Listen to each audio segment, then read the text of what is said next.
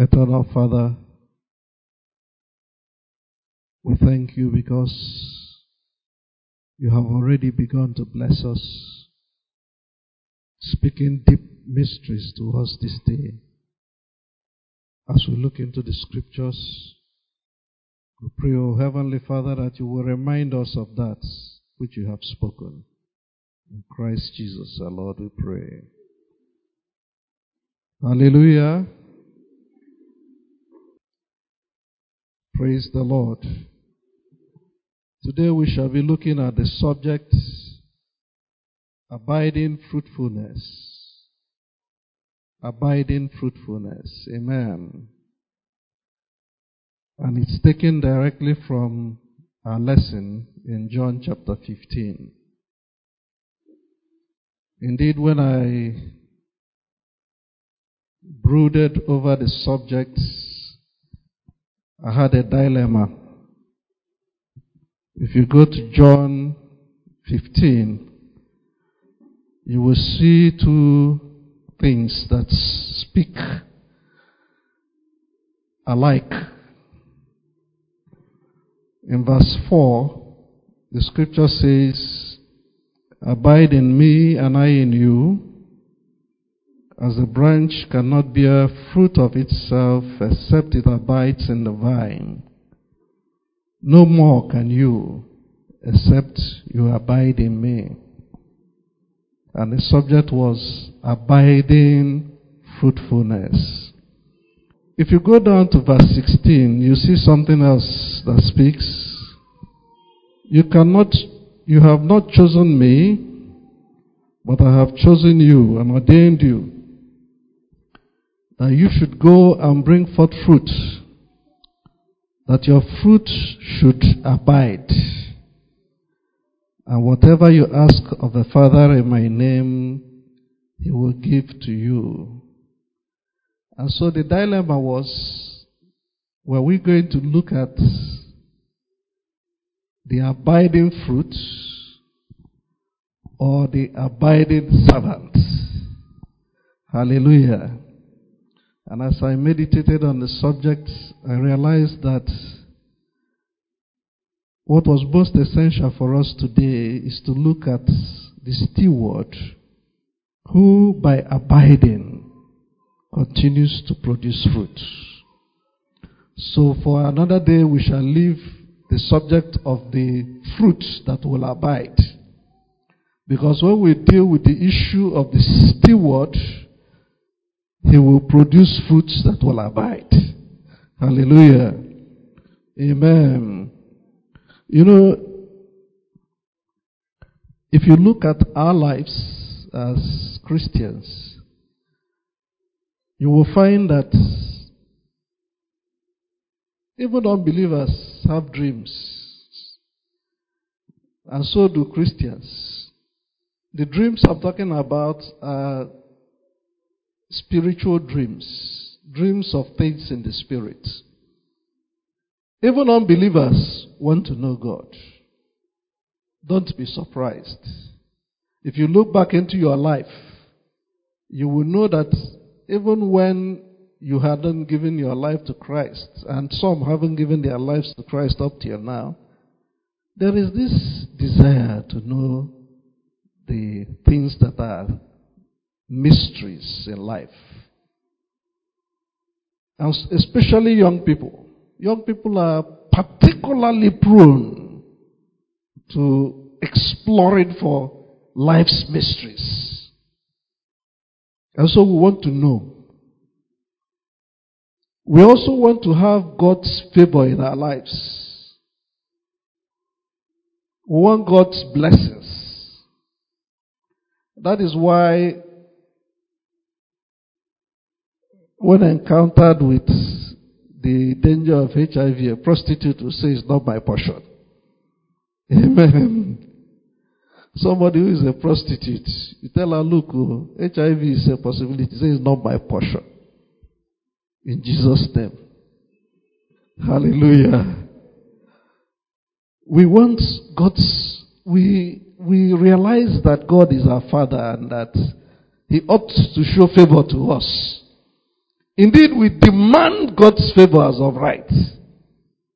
And today we heard through the prophecy that God is a God that wills to show us his favor. I hope we heard that in the prophecy. God desires to express himself through us so that we become the gospel that men see. Amen. We also want spiritual power. Want to lay our hands on the sick and they'll be healed.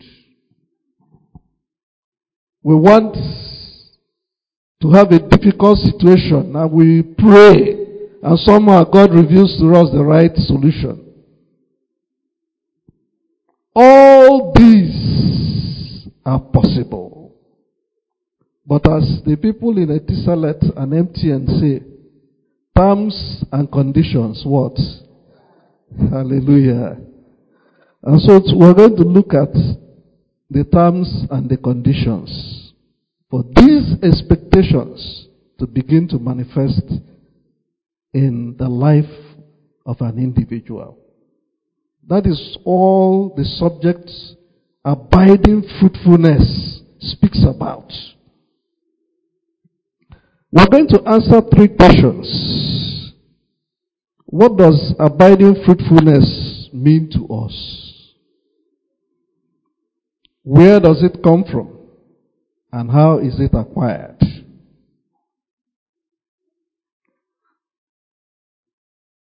You know, generally we speak about fruitfulness when we talk, we're in Christian circles. We talk about it as it relates to a Christian. Hallelujah.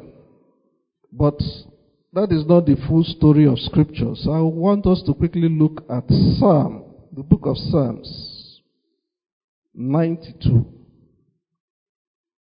and verse 7 we shall see the first expression of fruitfulness in that scripture. When the wicked springs as the grass, and when all the workers of iniquity do flourish, it is that they shall be destroyed forever. The first level of fruitfulness is the fruitfulness of the wicked. Hallelujah. We are going to look at the fruitfulness of the wicked in a few seconds because I have a number of things to share with us. The fruitfulness of the wicked is rapid. Whenever the first and second rains fall, what happens to the environment? What? the grass springs forth. The fruitfulness of the wicked. Now, when the Bible talks of the wicked, it's not talking about armed robbers. So I hope we know. Hallelujah. No, he's not talking about armed robbers. He's not talking about prostitutes. He's not talking about those who broke into the church and stole our television sets. When the Bible is talking about the wicked, the definition of the wicked is the wicked said in his heart, There is no, praise the Lord. Whoever has not submitted his life to the Lord Jesus Christ is looked at from the perspective of the scripture as being wicked. He now has the potential to do all the other exploits we are talking about in a spectrum form. Either to steal and break in or just to tell mere lies. He tells lies, he creates lies. He doesn't just fall into lies, he creates a lie. And so the Bible looks at that spectrum as people who are generally described as the wicked. The scripture says that the wicked springs forth like grass and flourishes. And many people, when they look at them, become very envious. You become envious of the prosperity of the wicked because of its rapidity and because of its flourishing nature. If you've ever speculated land before, if you buy a piece of land and you don't go in there for one year, when you come the next year, you will see something that you don't expect. What will you see? Grass. To become a forest of grass. Hallelujah. So this is the prosperity of the wicked.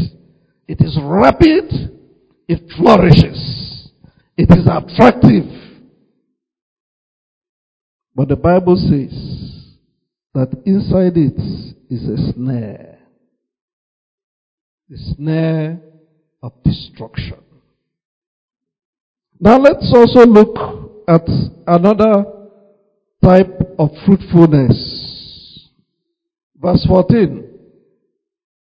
Sorry, verse, um, not 14, verse 12. The righteous shall flourish like the palm tree.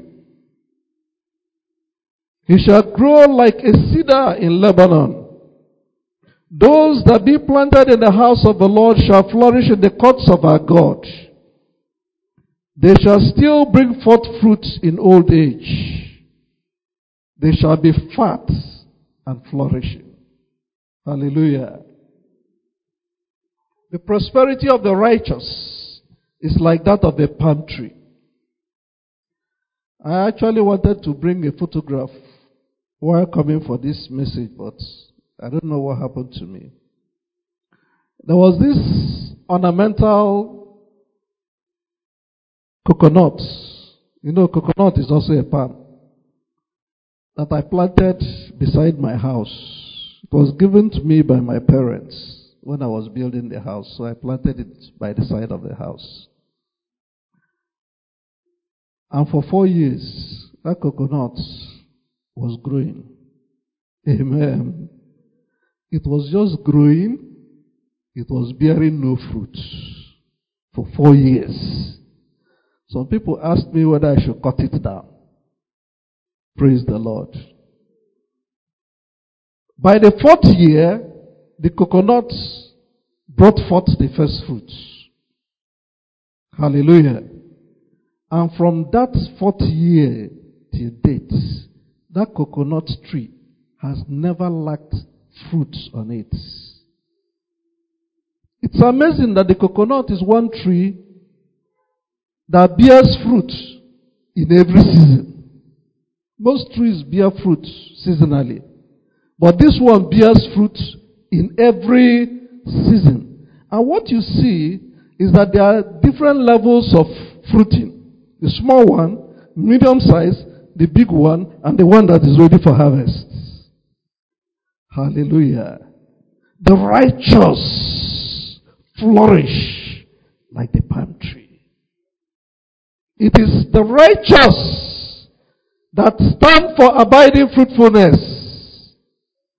His fruitfulness is like that of that coconut tree. Tom summarizes the message. Why that coconut tree refused to flourish for four years? Why God allows the righteous to seemingly not flourish at some times of their life.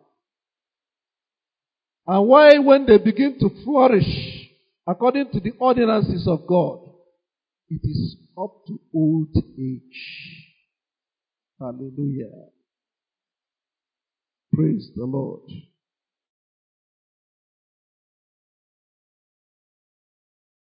Fruitfulness is a vital aspect of our work. And it is one of the goals of our calling. That's why in John 15, 16, he says that you will bear fruits that will do what? Abide. Now let's look at 1 Corinthians chapter 3 verse 6. so that we will see God's definition of fruitfulness. First Corinthians chapter 3 verse 6. St. Paul was addressing another subject. Then he unearthed this mystery to us. Please, when the time is 15 minutes or 10 minutes, let me know. Because I'm getting old, and the older you get, the more you talk. Hallelujah.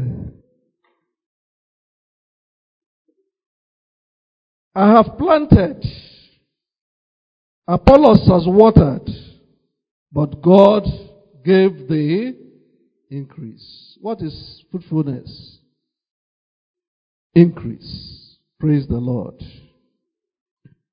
In every life, God wants to produce an increase.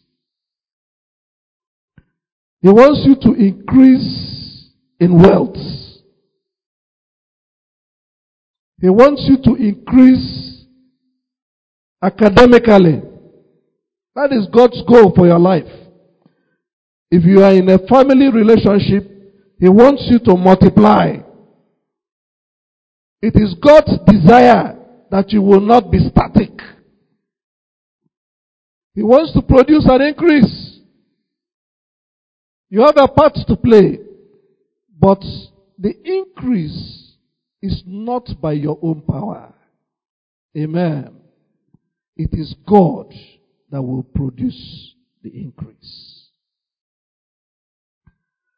And so God's definition of fruitfulness is increase. And that increase, which we are speaking about, will come from Him, God, as you walk with Him. Praise the Lord.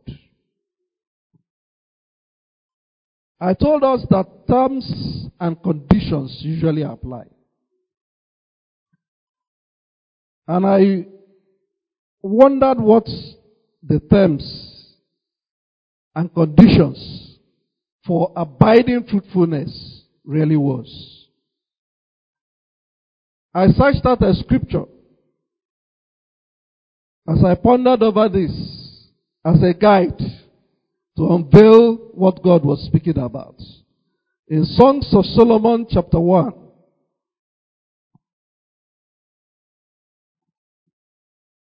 And I usually use this as a principle for understanding scriptures when I begin to meet challenges. Amen.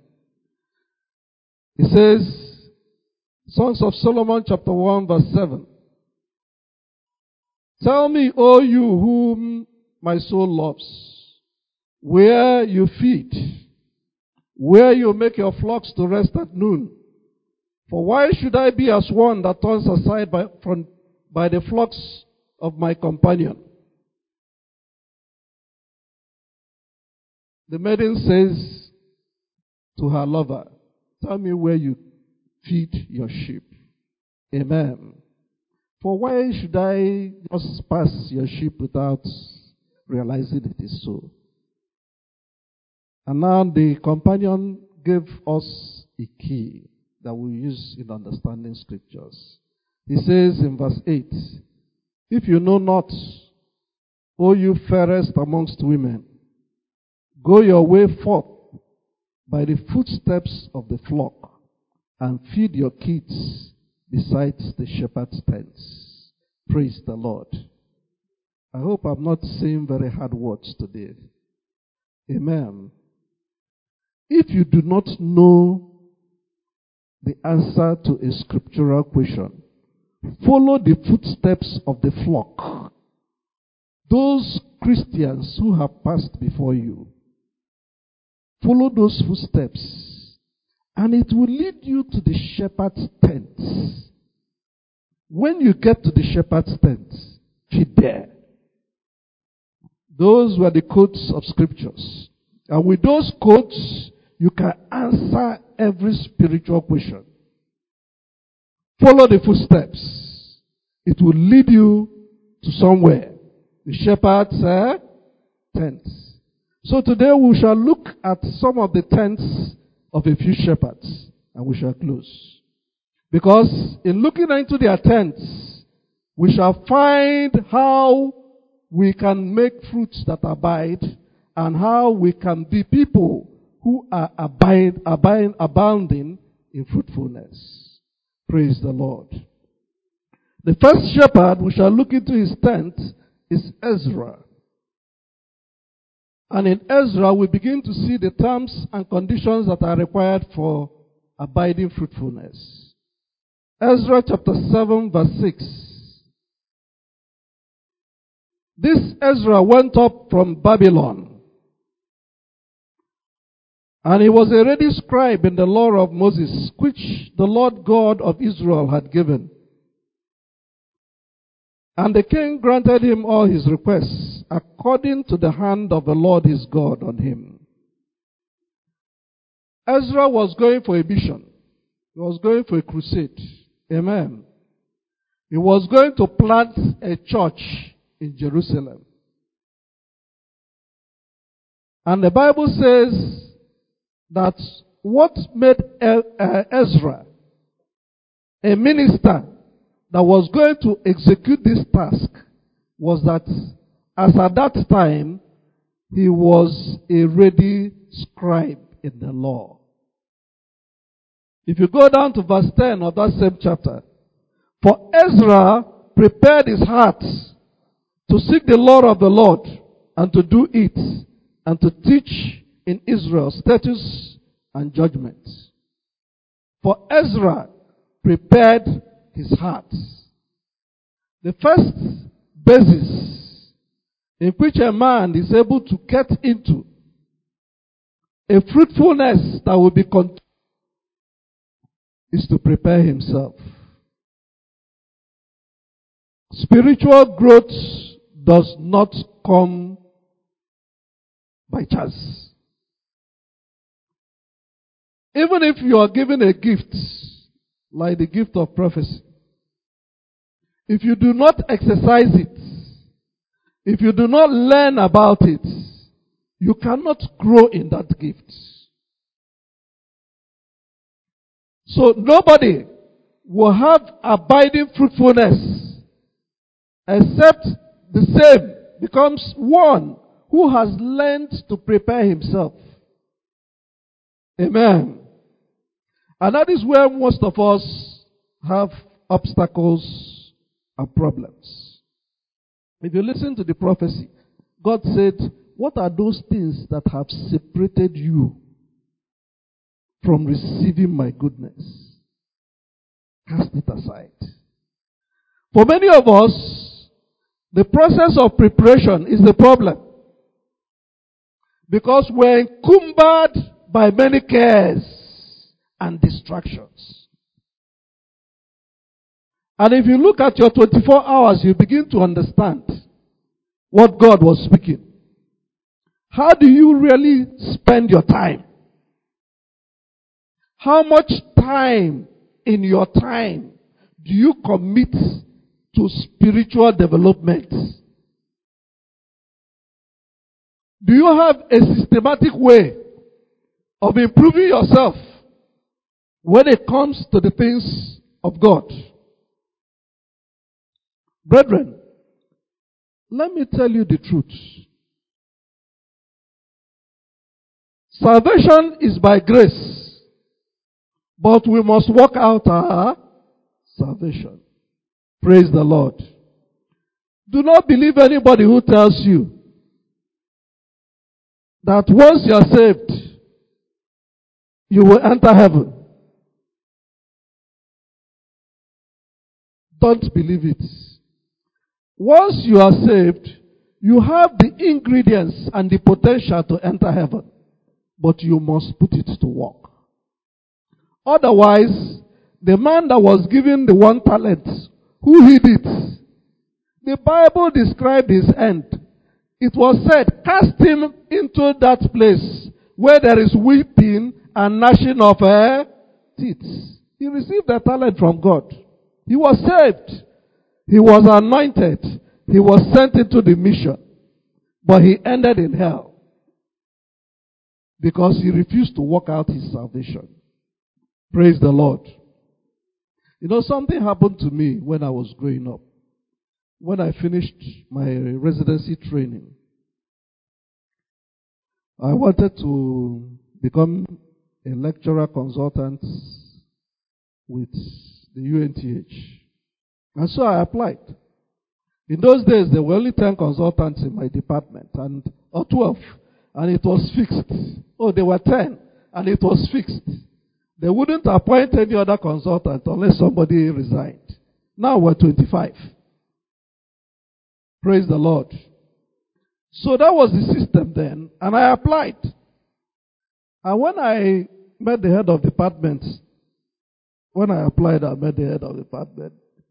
The way he looked at me, it was like saying, ah, who, who even sent you to apply? Hallelujah. When I told people the scornful way in which he responded, they laughed. But I told myself, this job is not yours. The way you entered is the way I will enter. Praise the Lord. And so I applied. I started making a few contacts here and there. And one day I was praying about it. It took two years from my application to my appointment. And in those two years, there were many battles. In fact, I had to leave the teaching hospital to work in a private hospital at a point. Praise the Lord. And so when I was praying about it, you know the way we pray and forget, we pray and forget, and we're busy meeting people. I had a ministration in my heart one day that the list of those who will be appointed consultants had already gone out, and your name is not there. Praise the Lord. I shuddered I understood the message. I understood the message because no list had gone out from the department. I understood the message to mean that those that will be appointed, their names had already gone to heaven. And because I had been careless in praying, my name was omitted. Praise the Lord. That was a wake up call for me. I said, Look, I have labored in the physical and forgotten the spiritual.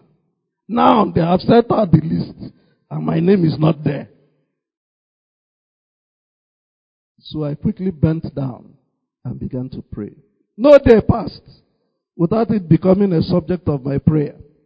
Such that when the battle began, I don't know, you know, the devil fights children of God. I hope you know that. When the battle began, we were to go for the interview, we went for the interview. After the interview, the head of the department went and told the then provost of the college, we don't want Dr. Aniebue in this department. There was a reason. I won't tell you the reason. Praise the Lord.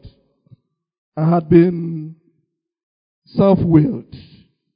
He wanted me to leave the private hospital and come and do some research work with them. And I said, no, I've given my word to the private man and I'm not coming back. So he said, we don't want him. As he was saying these things in secret, the birds of the air were telling me every step. Hallelujah.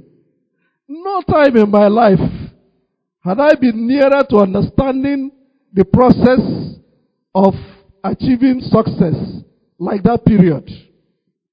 Because I took time to pray. I would either dream of the obstacle or somebody who had no reason will come and tell me what was happening. Finally, the provost who I didn't relate much with, decided to take up my case and fight my battle. Hallelujah.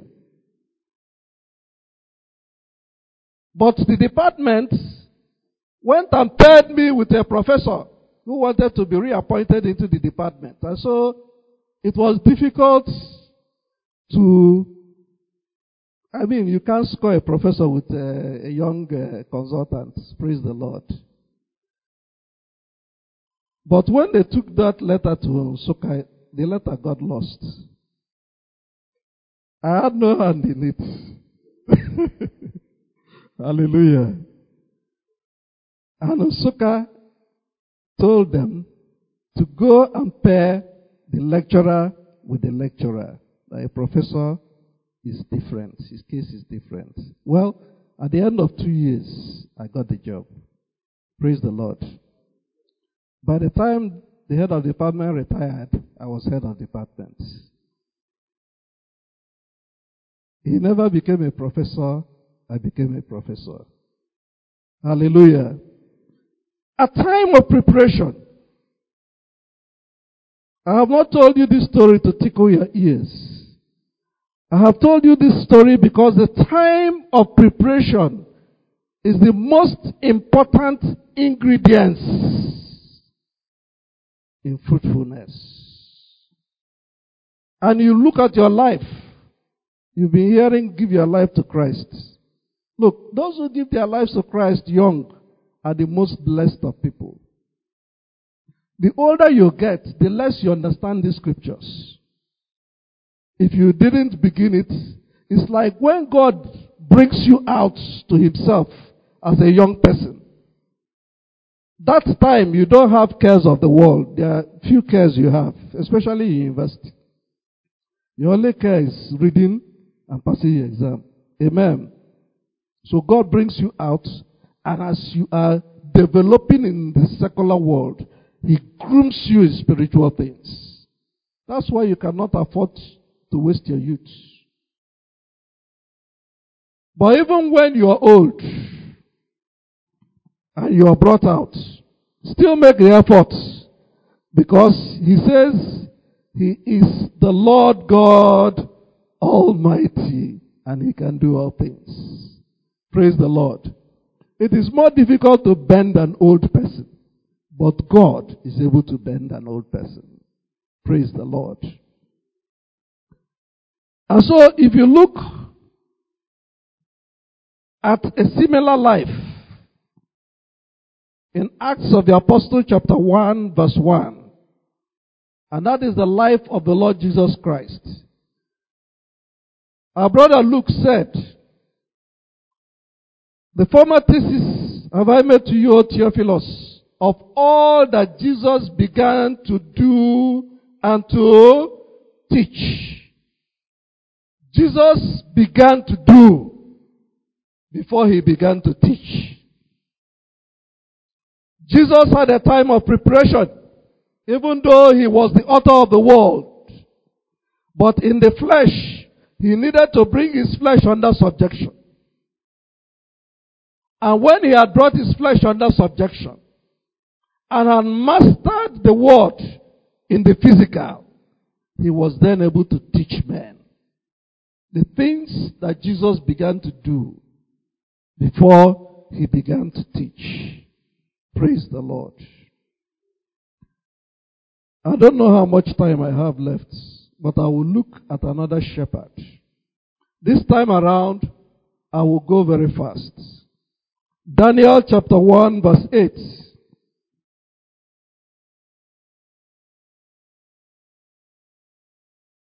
I have deliberately emphasized this aspect because I know it is the most important aspect of the message.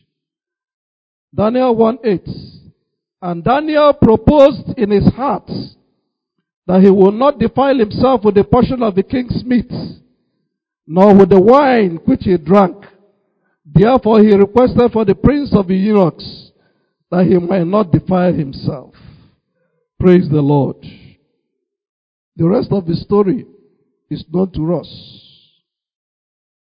In verse 15, at the end of 10 days of their countenances, their countenances appeared fairer and fatter in flesh than all the children which did eat the portion of the king's meat. Verse 17, as for the four children, God gave them knowledge and skill in learning and wisdom. And Daniel had understanding in all visions and dreams. Fruitfulness does not come by chance. It doesn't come to a lazy person. It only comes to prepared vessels.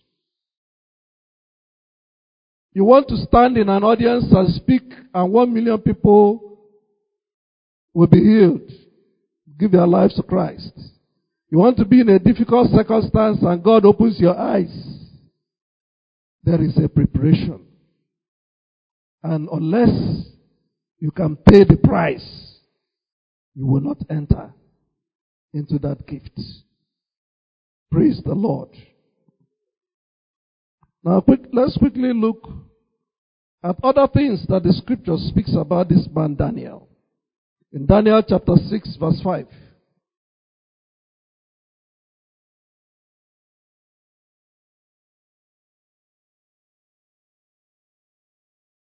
Your preparation will lead you to the next level.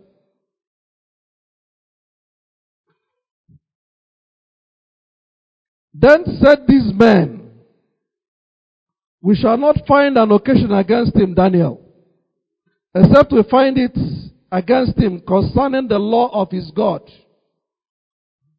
Now, Daniel was promoted and he became a deputy president. There were three of them. And the king was planning to make him the head his vice president. And so the other two decided that they must pull down Daniel. And look at the testimony they gave about Daniel. While they were planning how to, maneuver Daniel and draw him down, they said, Look, we can't find anything against this man, Daniel, except we find it against him concerning the law of his uh, God. Praise the Lord. The footprint of Daniel at that point shows us the next important ingredients in fruitful living. And that is character. Hallelujah. Character. What kind of person are you? You see, there are things you must deal with in your life for God to lift you up to, to the next level. Let me give you an example. If you are known to be flippant with your tongue and careless in speech so that you tell lies often or you overbloat things, If you come to church and prophesy, and somebody who works with you hears that prophecy, will the person accept the prophecy? Praise the Lord. And so will God elevate you in prophetic utterance when you have not dealt with your tongue? Will God do that? He won't do that. In fact, he himself said, you do not take precious things and give it to pigs. Because they will cast it down and trample upon it and even upon you. And so the next level in abiding fruitfulness is the acquisition of character. You must acquire the character of fruitfulness. And nobody is going to do it for you. You are the one who will decide to do it. Then God will help you. Praise the Lord. I also don't agree with people who say you use willpower to do Christian work. Willpower doesn't work. Amen. Willpower can never work because a stronger force is forcing you to do evil. Praise the Lord. But what happens is that when we want to develop a character or we have a problem,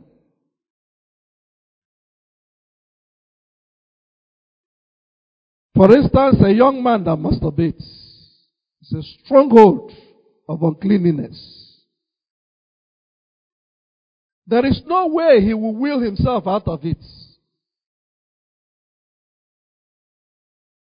Or even a young lady who masturbates. You cannot will yourself out of it. Praise the Lord. But you can pray yourself out of it. Hallelujah. And so when you have decided that this is a problem, and you apply the blood of Jesus Christ upon it, by the power of the Spirit of God, the yoke is broken. Hallelujah. If you will and will and will, you will fall and fall and fall and become discouraged. What about lying? What about stealing? In every aspect of life, the same applies. Willpower is only to lead you to the source of deliverance. God does not want a situation, even in your character formation, where you say, I did it. Because He knows that no man can do it. And that is why He also says that by the deeds of the law, no man shall be saved. So what God does is you decide that this is your problem. You come to Him and He gives you the equipment that destroys that problem. And you're free.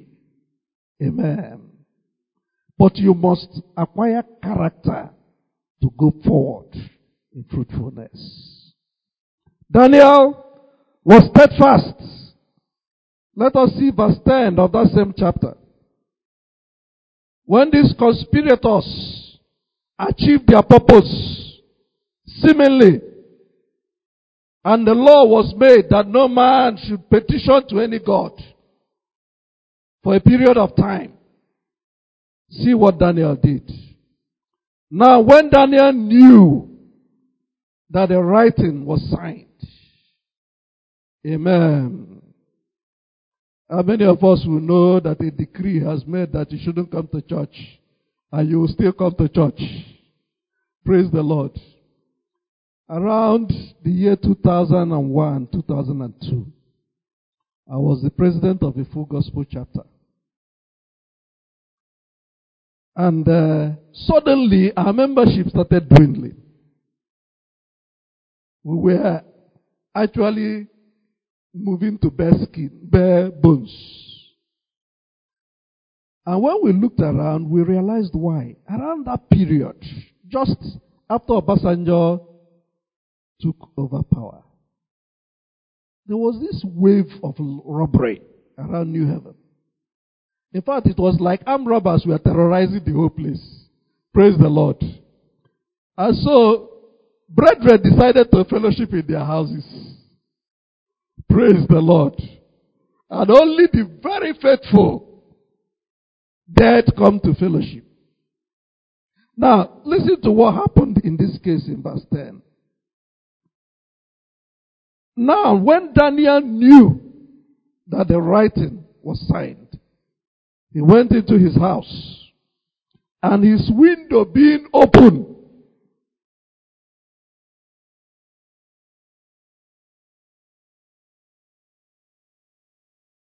in his chamber towards Jerusalem, he kneeled on his knees three times a day. Praise the Lord.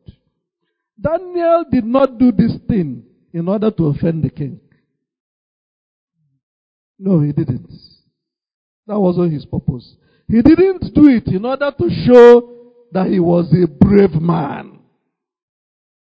He did it because he knew it was what was right to do. And he would do that which is right towards God. So steadfastness is something that men may overlook. But it is what marks an individual out before God. Praise the Lord. Steadfastness marks you out before God. And I will show you a scripture in order to affirm this. Genesis chapter 18, verse 17. Steadfastness, a mark that marks separates men before God. And the Lord said, Genesis 18, 17, and the Lord said, Shall I hide from Abraham that thing which I do? Imagine where God says, Will I hide from you what I want to do? Praise the Lord. We, look, we are serving a God who wants to reveal himself to men. In our times, we think that we are serving a God who hides himself from men. But the truth is that the Lord will not do anything except he first reveals it to his uh, prophets.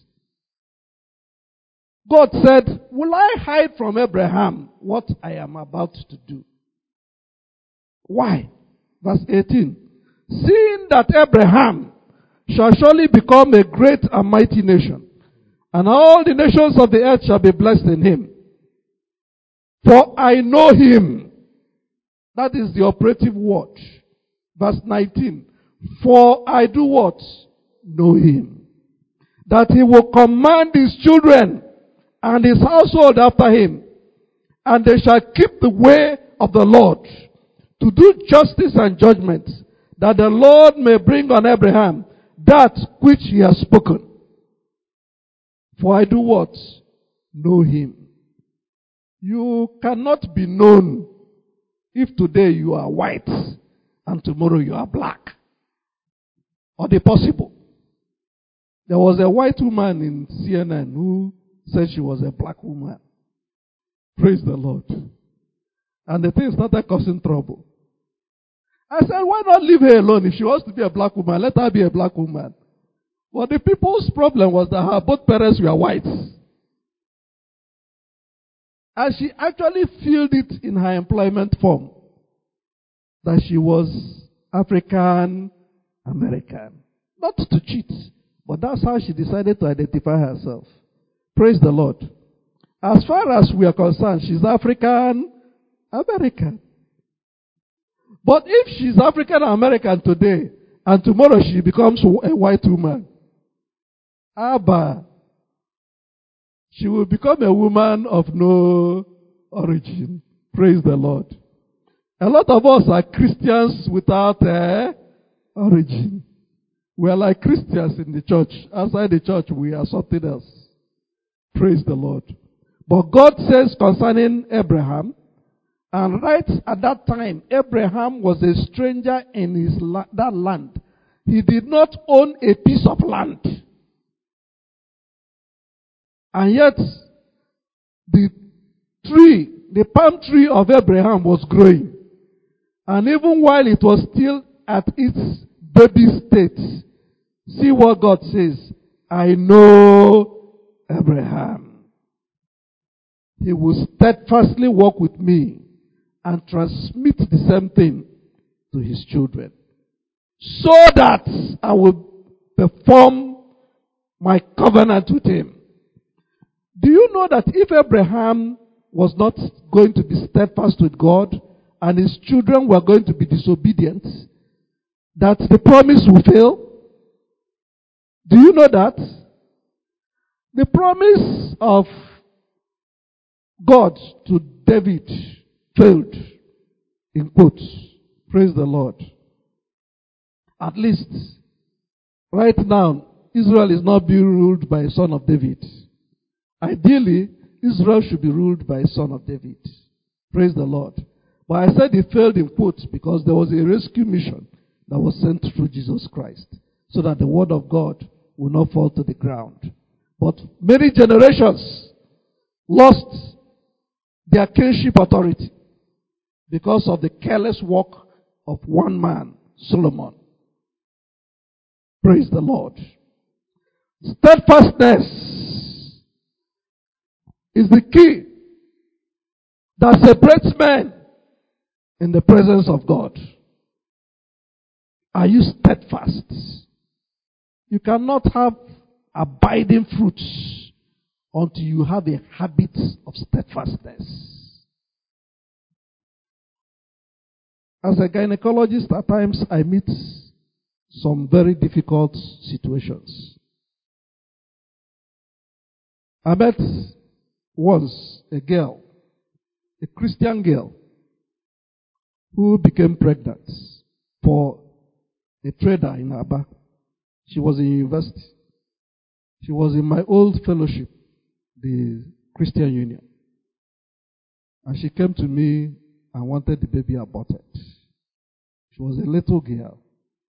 It was very painful to me. Praise the Lord. In fact, if I worked emotionally, I would have aborted that baby. But because I knew it was wrong, I tried to persuade her to let that information known to another person, especially her elder sister. Because that was the only way we could save that baby. Praise the Lord. Whenever something comes out in the open, evil runs away. But as long as it's between the doctor and the patient, two of them can do anything. Praise the Lord.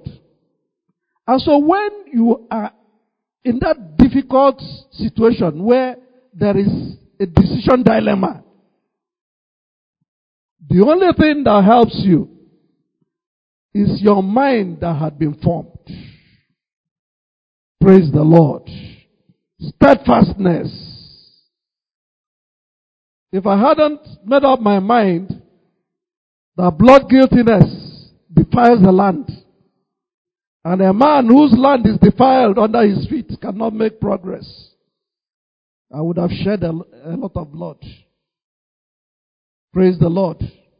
But I have been able to escape because I have kept steadfast. In fact, I have become godfather to many children who would have died. Even the children of ministers. When they eventually rescue them, they make me their godfather. Praise the Lord. So, steadfastness, and it affects every aspect of our life. You need to be steadfast in your relationships. Especially those of you who are cutting. Don't cut two men at the same time. You are not a Christian woman if you do that. Don't cut two girls in different cities.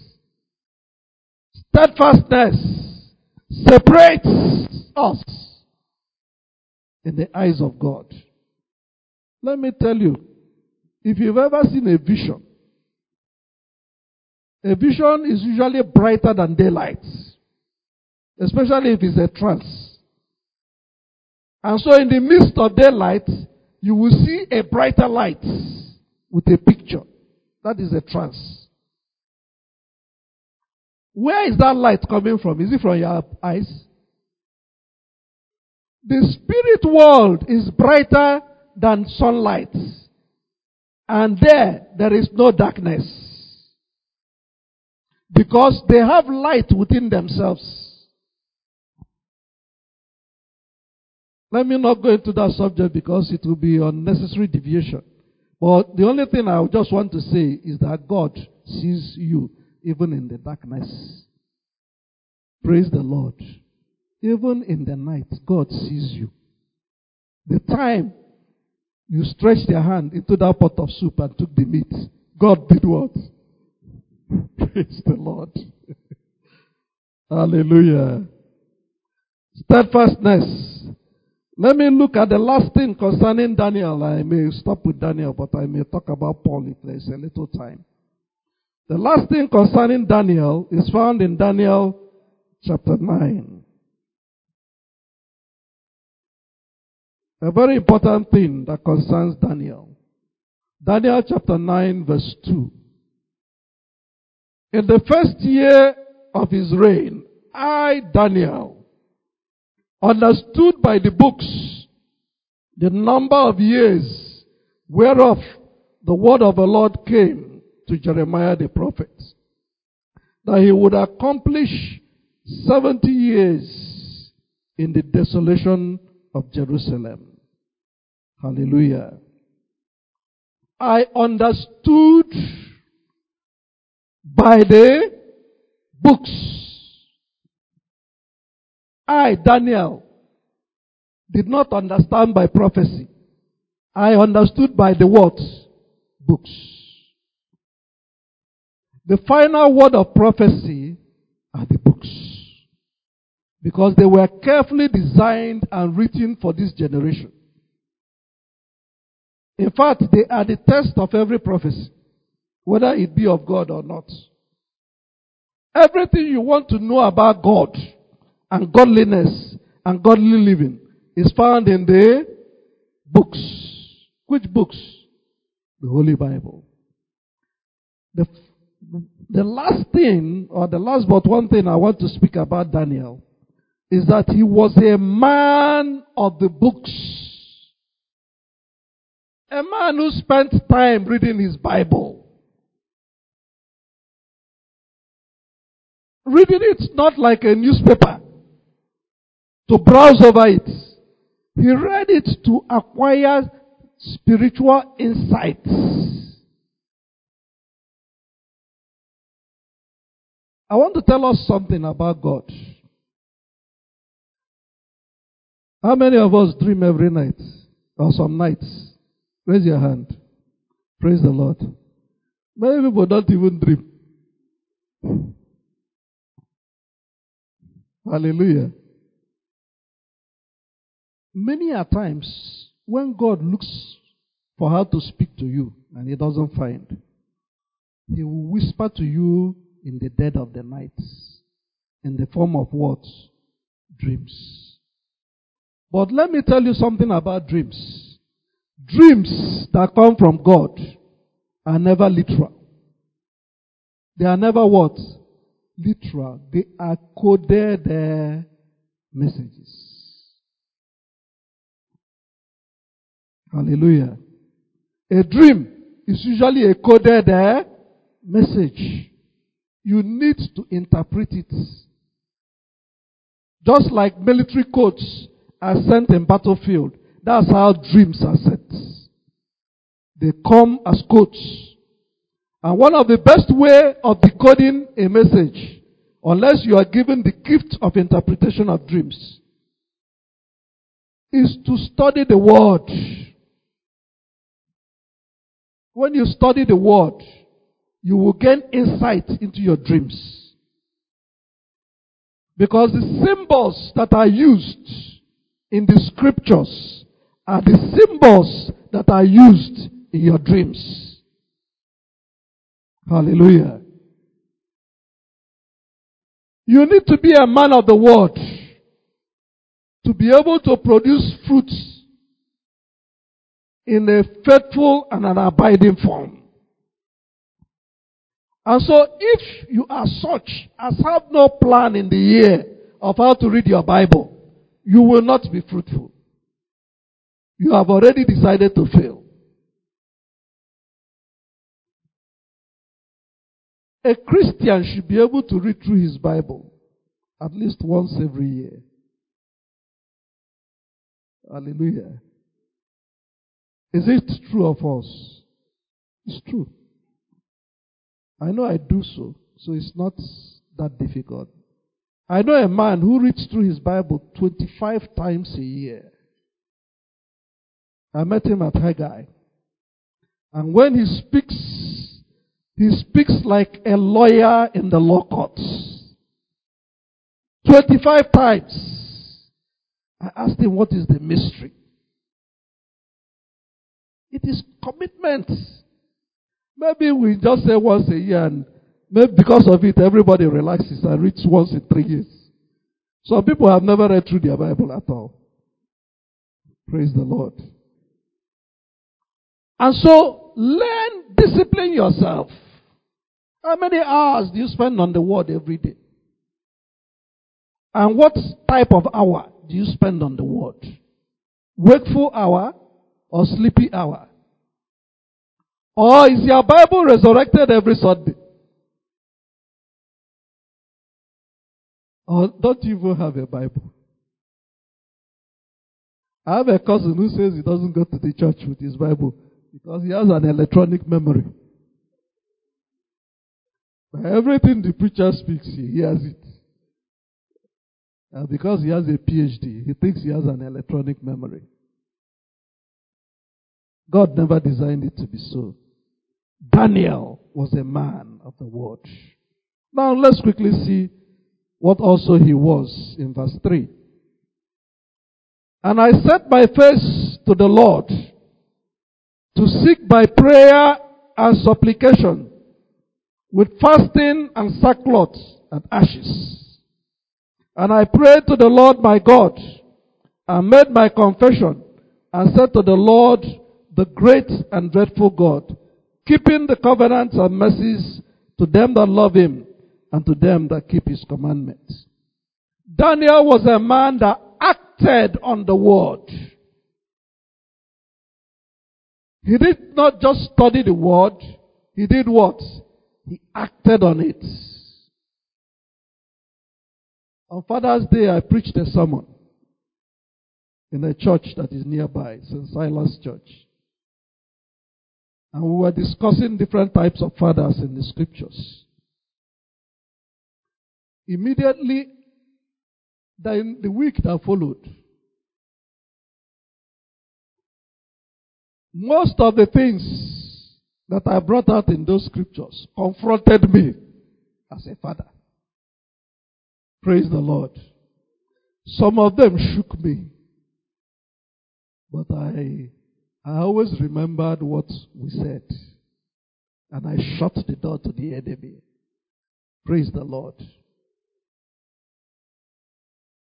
You will not only hear, you will do. And when you do, the scripture becomes you. I mean, if you are, if you read that thou shalt not lie, and you stop lying, has that scripture not become you? It has become you. So Daniel was one who read and did. And finally, concerning Daniel, he was a man of prayer. He was a man of prayer. He set out time to pray. He set out time to seek the face of God. That was how he was able to achieve what he achieved in his lifetime. We have gone through the tent of Daniel. We do not have time to go through the tent of Paul. But I want to assure you that everything we spoke about Daniel was also seen in the life of Paul. In Galatians chapter 1 verse 13, he went into seclusion for his preparation. And there he received the gospel that he preached. Everything we spoke about Daniel is replicated in the life of Paul, but we don't have time to go through it. Praise the Lord. Today, I want to challenge us with this final scripture. Psalm 25.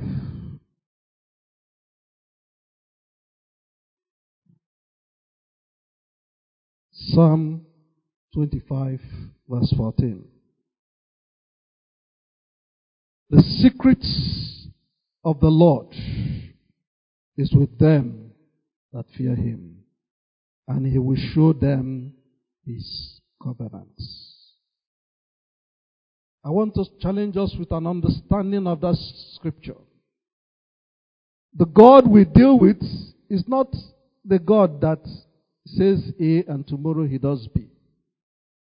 No, no, no, no, no. God doesn't bend. Even we human beings, the older you get, the more difficult it is to bend. Is it not true?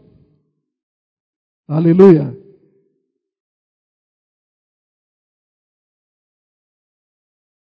God does not bend. He says that the secrets of Him, God, is with them that have a reverential fear for Him. A reverential fear. That word fear is not the type of fear you fear when an armed robber comes or Boko Haram people coming here is a reverential fear. The kind of fear we used to have as young doctors for our consultants, thing has totally disappeared now.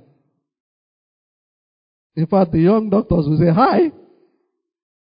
Those days we used to be afraid of our teachers. But not that we were afraid of them. It was just respect. If you come to the place where young people are queuing, they will just push you aside and go in front. Fear of old, old age has gone. But we're talking of reverential fear. The Bible says that the secrets of God will be with you if you have reverential fear for Him. And then He will show you His covenants. There is a covenant that God has with every life. Nothing that God does is by chance. You are not a chance person. Look, as an obstetrician, I can tell you, before you came into the world, there were more than one billion alternatives to you. If you are a man, you had an identical female, the same genetic composition that was lost. If you are a woman, you have an identical male, a brother, that was lost for you to come into the world. Praise the Lord. There were billions of probabilities that you will not be there. In fact, it was not the first sperm that reached the egg that fertilized the egg. It was you. Because you were a child of destiny. And so in you is a covenant which God is going to lift from these scriptures and establish in your life. But there is a condition.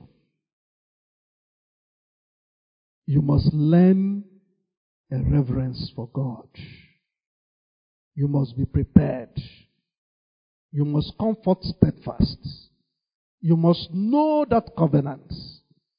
You must receive it with the hands of prayer. Let us pray.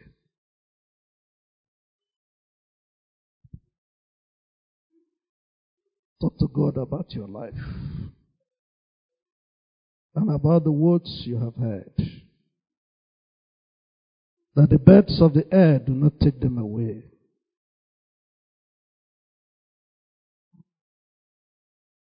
Ask the Lord to lead you into his covenants.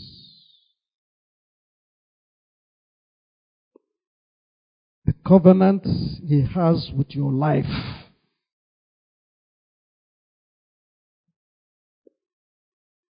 It is a covenant that is unique to you. Only God can reveal it to you.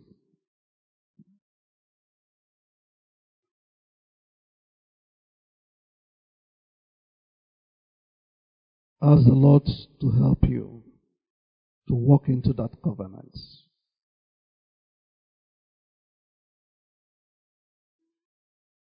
The first step of preparation is a life that is given to Jesus.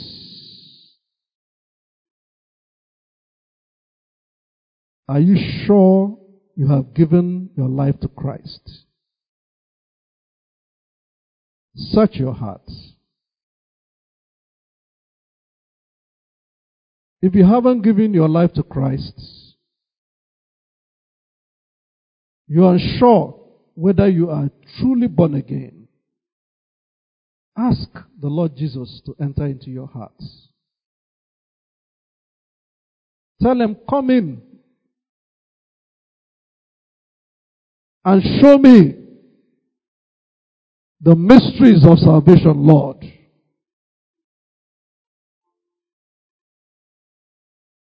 The beginning of every journey starts with one step. The new birth.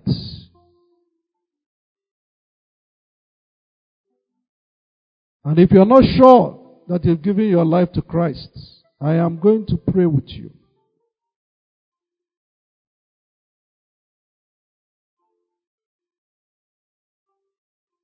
And that prayer is very simple. You will just say it after me. Lord Jesus Christ, come into my life and give me the new life. Lord Jesus Christ, come into my life and give me the new life.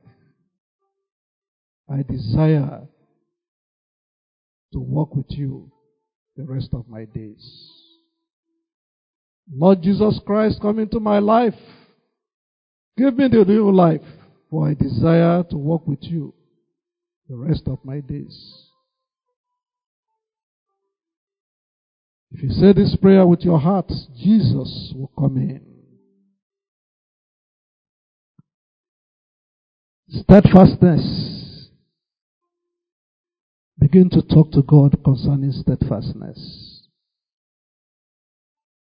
Ask that the Lord will help you to cease to wumble and fumble. Ask that the Lord will strengthen you so that when He looks upon you, He can declare, I know my servants.